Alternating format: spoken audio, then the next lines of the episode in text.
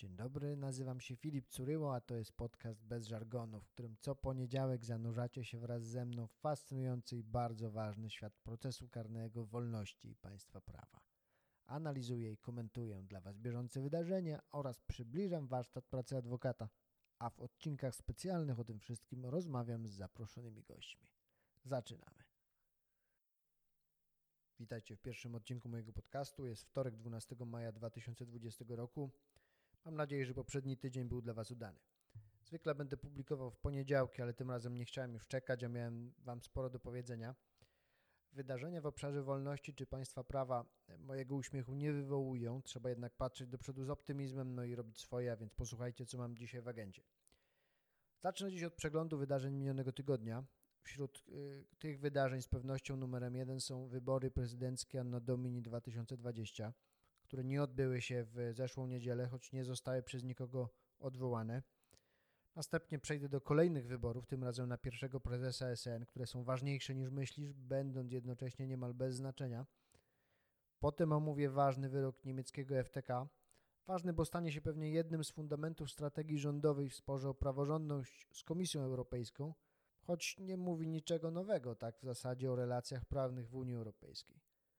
Wreszcie wejdziemy z poziomu centralnego na poziom obywatelski, w którym przeanalizuje zamierzenia Ministerstwa Sprawiedliwości dotyczące odmrażania sądów. Sprawdzę, czy pojawił się sensowny plan, aby ludzie mieszkający w tym kraju dostali z powrotem to, za co płacą w swoich podatkach, czyli prawo do sądu. Na koniec przeglądu zajmę się wystąpieniem RPO do Senatu o zmianę ustawy o kierujących pojazdami. Obecnie pozwala ona na pozbawianie kierowców prawa jazdy na 3 miesiące wyłącznie na podstawie informacji policji o przekroczeniu prędkości powyżej 50 km na godzinę, a bez żadnego skutecznego mechanizmu kontrolnego. Zdaniem RPO jest to niekonstytucyjne. Potem przejdziemy do tematu tygodnia. Tematem tygodnia będzie prawo do sądu w czasie pandemii koronawirusa, czyli odpowiem na pytanie, czy jest to sprawa ważniejsza od prawa do regularnego i nieograniczonego zakupu chemii gospodarczej, materiałów budowlanych, słodyczy, piwa, które przecież w czasie pandemii mamy zachowane w sposób niemal nieograniczony, a może jest to jednak sprawa mniej ważna. Zobaczymy. Przejdźmy do przeglądu wydarzeń ostatniego tygodnia, a w nim tematem numer jeden muszą być wybory prezydenckie 10 maja. Nie odbyły się, choć nie zostały odwołane. Nie muszę Wam specjalnie dużo na ten temat opowiadać, ponieważ jest to komentowane obszernie i w każdym możliwym kierunku w mediach tradycyjnych i w internecie.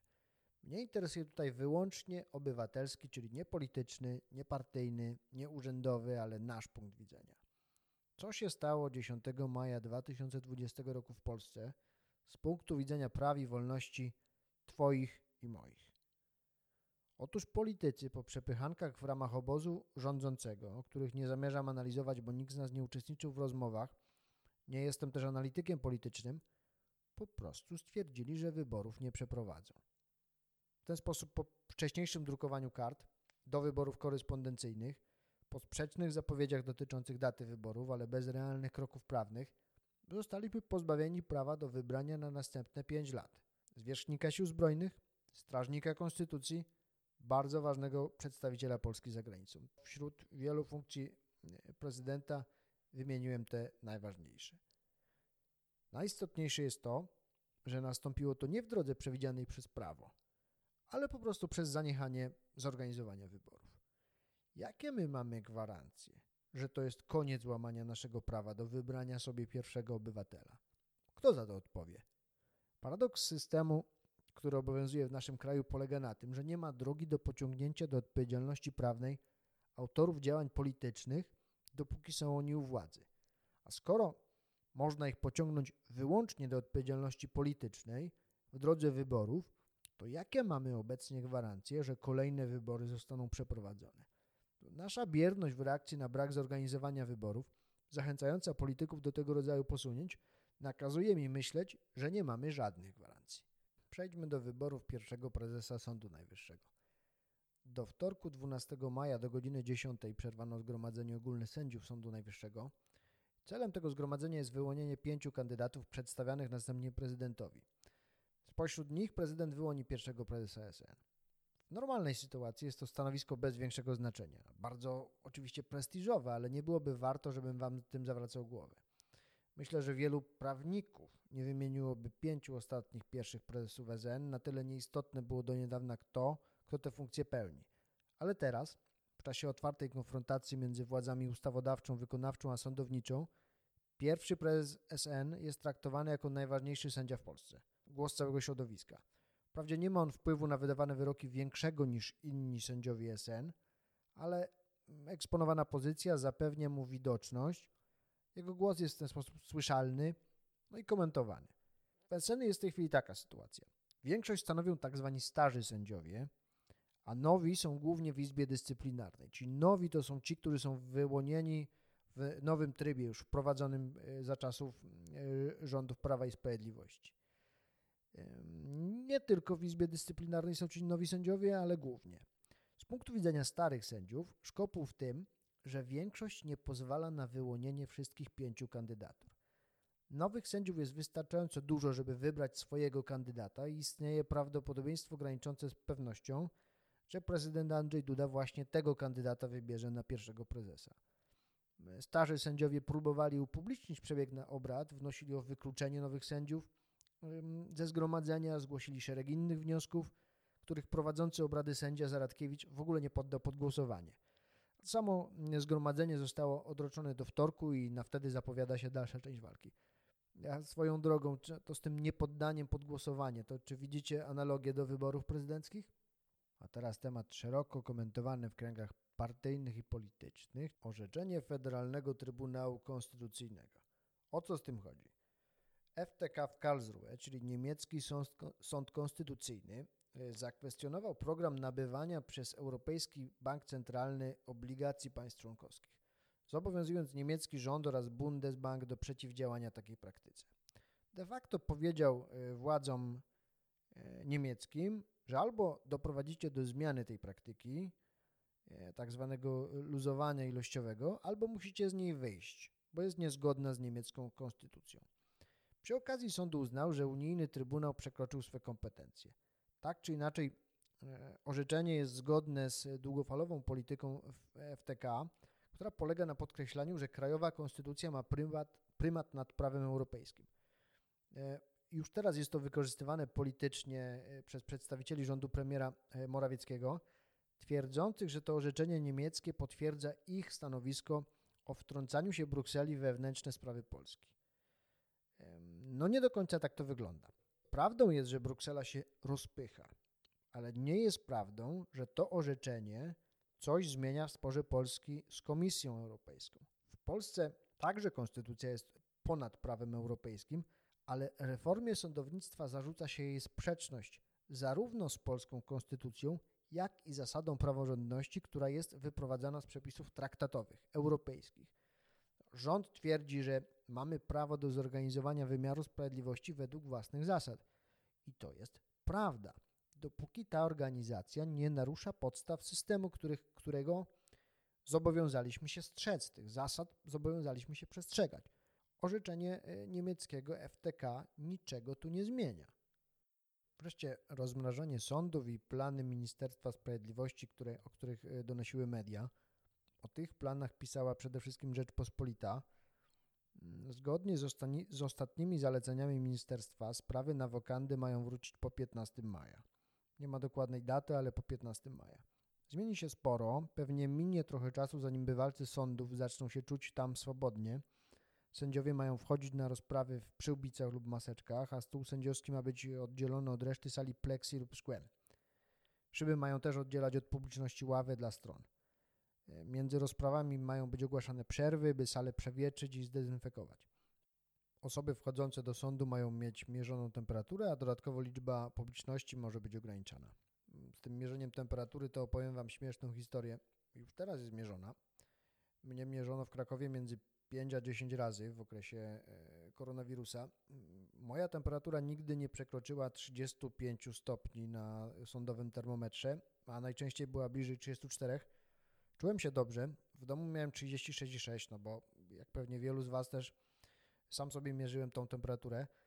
Więc pytałem w sądzie, czy wszystko ok z tym termometrem, a pani, która przyłożyła mi sprzęt do głowy, mówi, no tak, że, że każdemu wychodzi mniej, bo przychodzi z zewnątrz, tak naprawdę z pola, powiedziała, bo jesteśmy w Krakowie. No i ma skórę głowy chłodną, ten wchodzący z zewnątrz. Jak w takim razie rozpoznaje gorączkę, tego już nie potrafiła powiedzieć, ale wynik się zgadza, gorączki nie ma. Czemu ona ma się przejmować? No, nie po raz pierwszy się okazuje, że sądownictwo jest królestwem liczb. Najważniejsza jest stabilność temperatury. Wszyscy mają po 34. Następnie mamy temat Rzecznika Praw Obywatelskich i Kierowców. Rzecznik Praw Obywatelskich kwestionuje konstytucyjność odbierania prawa jazdy na 3 miesiące na podstawie samej informacji policji o przekroczeniu prędkości przez kierowcę. 8 maja RPO poinformował, że wystąpił do Senatu o nowelizacji ustawy o kierujących pojazdami. Mniejszy artykuł, którego znowelizowania chciałby, ważniejsze jest, że chciałby wprowadzenia zapisu, że starosta prowadzi postępowanie dowodowe przed wydaniem decyzji o zatrzymaniu prawa jazdy. Dziś jest tak, że starosta wydaje decyzję administracyjną o zatrzymaniu prawa jazdy po tym, kiedy wpłynie do niego sama informacja od policji o przekroczeniu dopuszczalnej prędkości przez kierowcę. Tu chodzi o to przekroczenie powyżej 50 km, e, które uruchamia procedurę. Decyzję wydaje na 3 miesiące i jest natychmiast wykonywana. Od takiej decyzji można się wprawdzie odwołać do Wojewódzkiego Sądu Administracyjnego, ale tu się już spotykamy z różnymi stanowiskami. E, ostatecznie NSA stwierdził, że podstawą decyzji o zatrzymaniu prawa jazdy może być sama informacja o ujawnieniu kierowania pojazdem z prędkością przekraczającą dopuszczalną.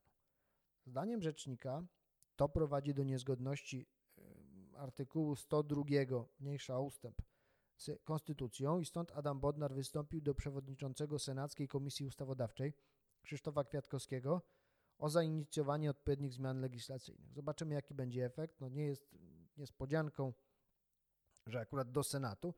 E, natomiast nie mnie te intencje polityczne oceniać. Zgadzam się z interpretacją RPO i kibicuję tym działaniom. To wszystko, jeśli chodzi o mój przegląd wydarzeń, a teraz zajmijmy się przez chwilę tematem niezwiązanym z ostatnim tygodniem, niezwiązanym tylko z ostatnim tygodniem, ale istniejącym już od dwóch niemal miesięcy. Dziś tym tematem jest prawo do sądu w czasie pandemii. Jak ono wygląda?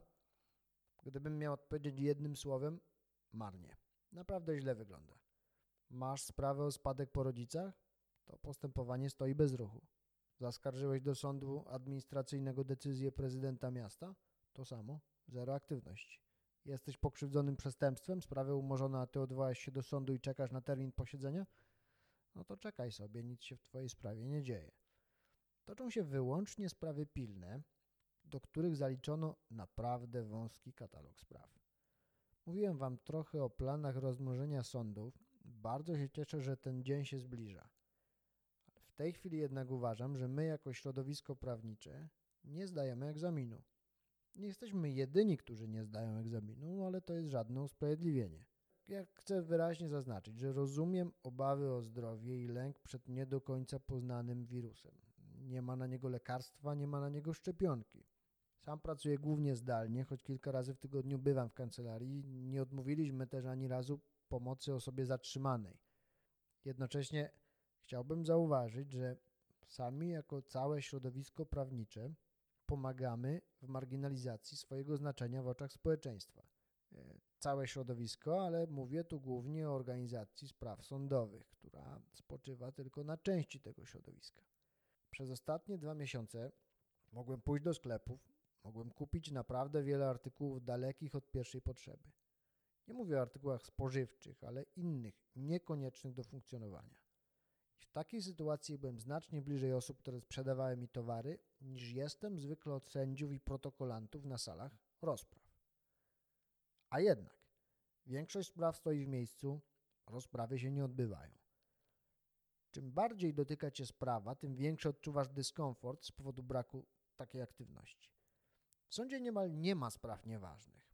Czasem zdarza się coś przypadkowego, czego nikt nie chce i nikomu na tym nie zależy, ale dla większości ludzi sam fakt otrzymania wezwania do sądu powoduje nerwowość i szybsze bicie serca. A tu mamy jeszcze różną praktykę w różnych sądach, bo jest sporo sądów, w których odwołano wszystkie rozprawy za wyjątkiem spraw pilnych. W konsekwencji to, czy sprawa danego obywatela zostanie rozpoznana, zależy nie tylko od jej charakteru, ale też od praktyki przyjętej w danym sądzie, w tym do którego ona trafiła.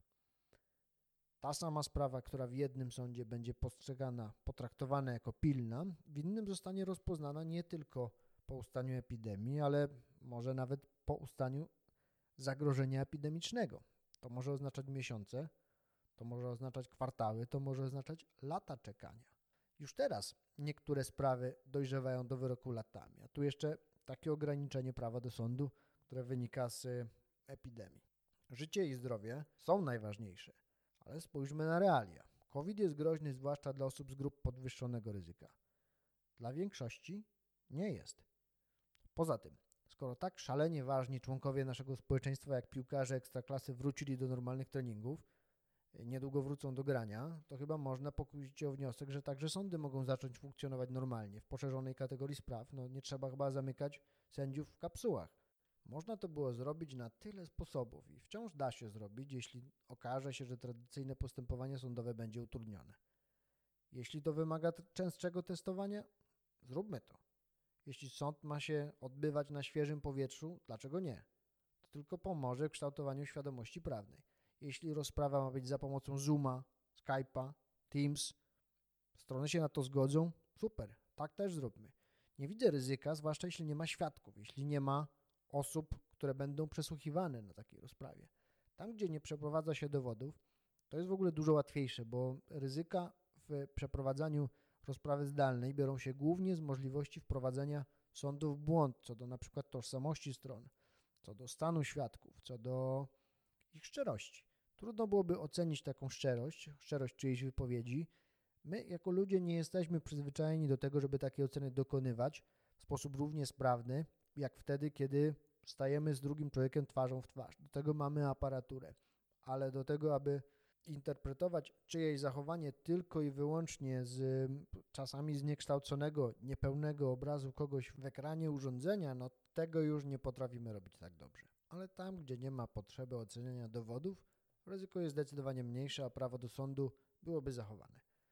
Mógłbym długo o tym mówić, ale powiem tylko jeszcze, że potrzebujemy w tym wszystkim więcej odwagi, więcej optymizmu, więcej innowacyjnych pomysłów, bo te rzeczy pozwalają nam przetrwać trudny czas w lepszej kondycji psychicznej, czego i Wam, i sobie życzę.